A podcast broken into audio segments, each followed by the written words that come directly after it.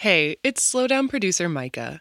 What poems have helped you slow down, have made you stop and reflect? We want you to send us your selections for a series of upcoming episodes. Head to slowdownshow.org slash community to submit, or go to our Instagram at slowdownshow to find out more.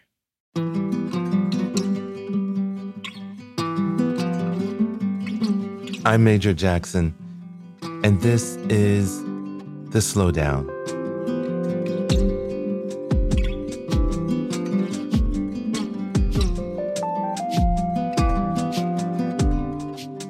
Late one evening, sirens blared while my wife and I slept. This happened shortly after we moved to Nashville. I merely turned over, but she shook me until I awoke, dazed, not really sure what was going on. Her voice firm and steady, she said, Come on, let's go. Scrambling with blankets behind us down the stairs, I fumbled, What's going on? Where? She yelled behind her, Tornado warning. To the basement. At least she knew that much. To go to the lowest point in the house. I probably would have crawled beneath the bed and fallen back asleep. Having resided in Vermont for nearly two decades, I've experienced many winter storms. I'm pretty skilled at preparing for a nor'easter, pillar candles, kerosene lamps, and flashlights in case of a power outage. Check. Kindling and firewood for heat. Check. A weather radio, jugs of water, boxes of mac and cheese, and, of course, wine.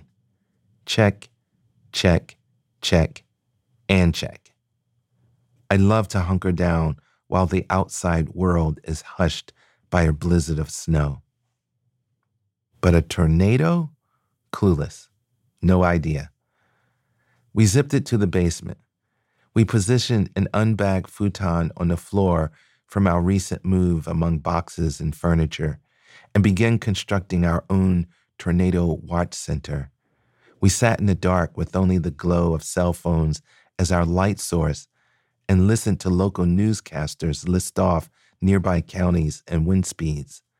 I texted my friend Tony, a longtime resident of Nashville, dude, or tornado? What should we do?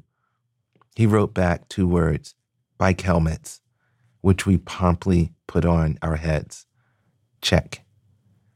Then Didi said, Major, we forgot Finn. Our floppy terrier. On my way to retrieve the dog, I stopped to look outside. Wind and rain slashed at the living room windows. Off in the distance, lightning flared like liquid bolts of silver light. I couldn't help it. I opened the door and slowly stepped outside. How to describe the feeling? My whole body tingled with the beautiful sensation of danger. It must have been all those ions in the air. Some part of me wanted to see in real time a rotational vortex, a funnel cloud of high powered winds in action. Today's gorgeous poem invokes the enigmatic energy of an impending storm, the kind that mesmerizes, that beckons us to read the symbolism of nature, that points to both destruction and life.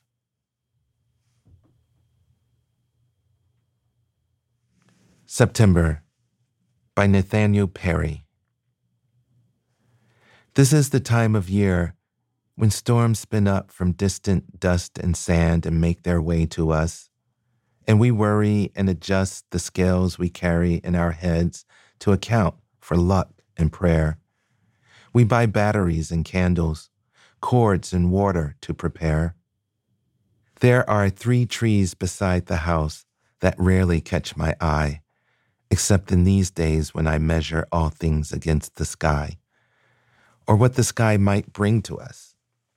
I worry and adjust the scales inside my head and wonder what to do, or if I just need to know some secret thing, someone who isn't me would certainly know. Which way the wind will blow up from the sea, or how to navigate a sea of worry. I worry my scales, their beams worn as thin by now as the Venetian blinds that whales have stretched across their mouths in a grin. That's Melville's phrase, the blinds bit, which for him was an exotic compliment, the kind of referent few might have. So not like now, when we think of owls and owls of cheap window hangings, 19th century style, gone rogue and bad, like a hurricane. Melville loved his whales, even though one destroyed his book's boat and then his whole career. I can't love these storms. It makes sense that what commands our fear might also command our love. But I hate that type of demand, the kind where nature wags its jeweled fingers over us and makes us look up in awe. We can't help but look.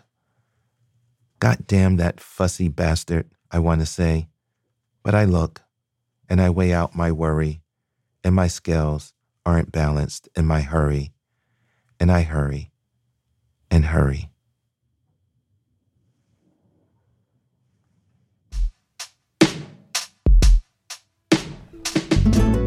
The Slowdown is a production of American Public Media in partnership with the Poetry Foundation.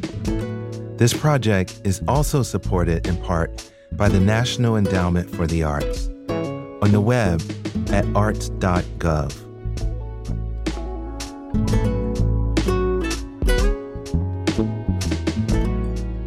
To get a poem delivered to you daily, go to slowdownshow.org and sign up for our newsletter. Find us on Instagram and Twitter at Slowdown Show.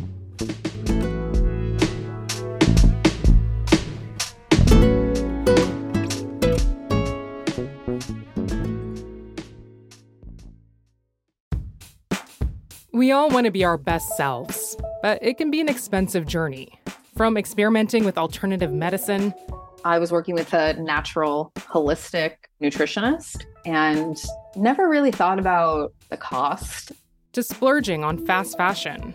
I was spending like all my tips. I was definitely spending like $200 a week. I'm Reema Khrais, host of Marketplace's This Is Uncomfortable. This season, we explore the cost of self care and the real motivations behind our spending choices. Listen to This Is Uncomfortable wherever you get your podcasts.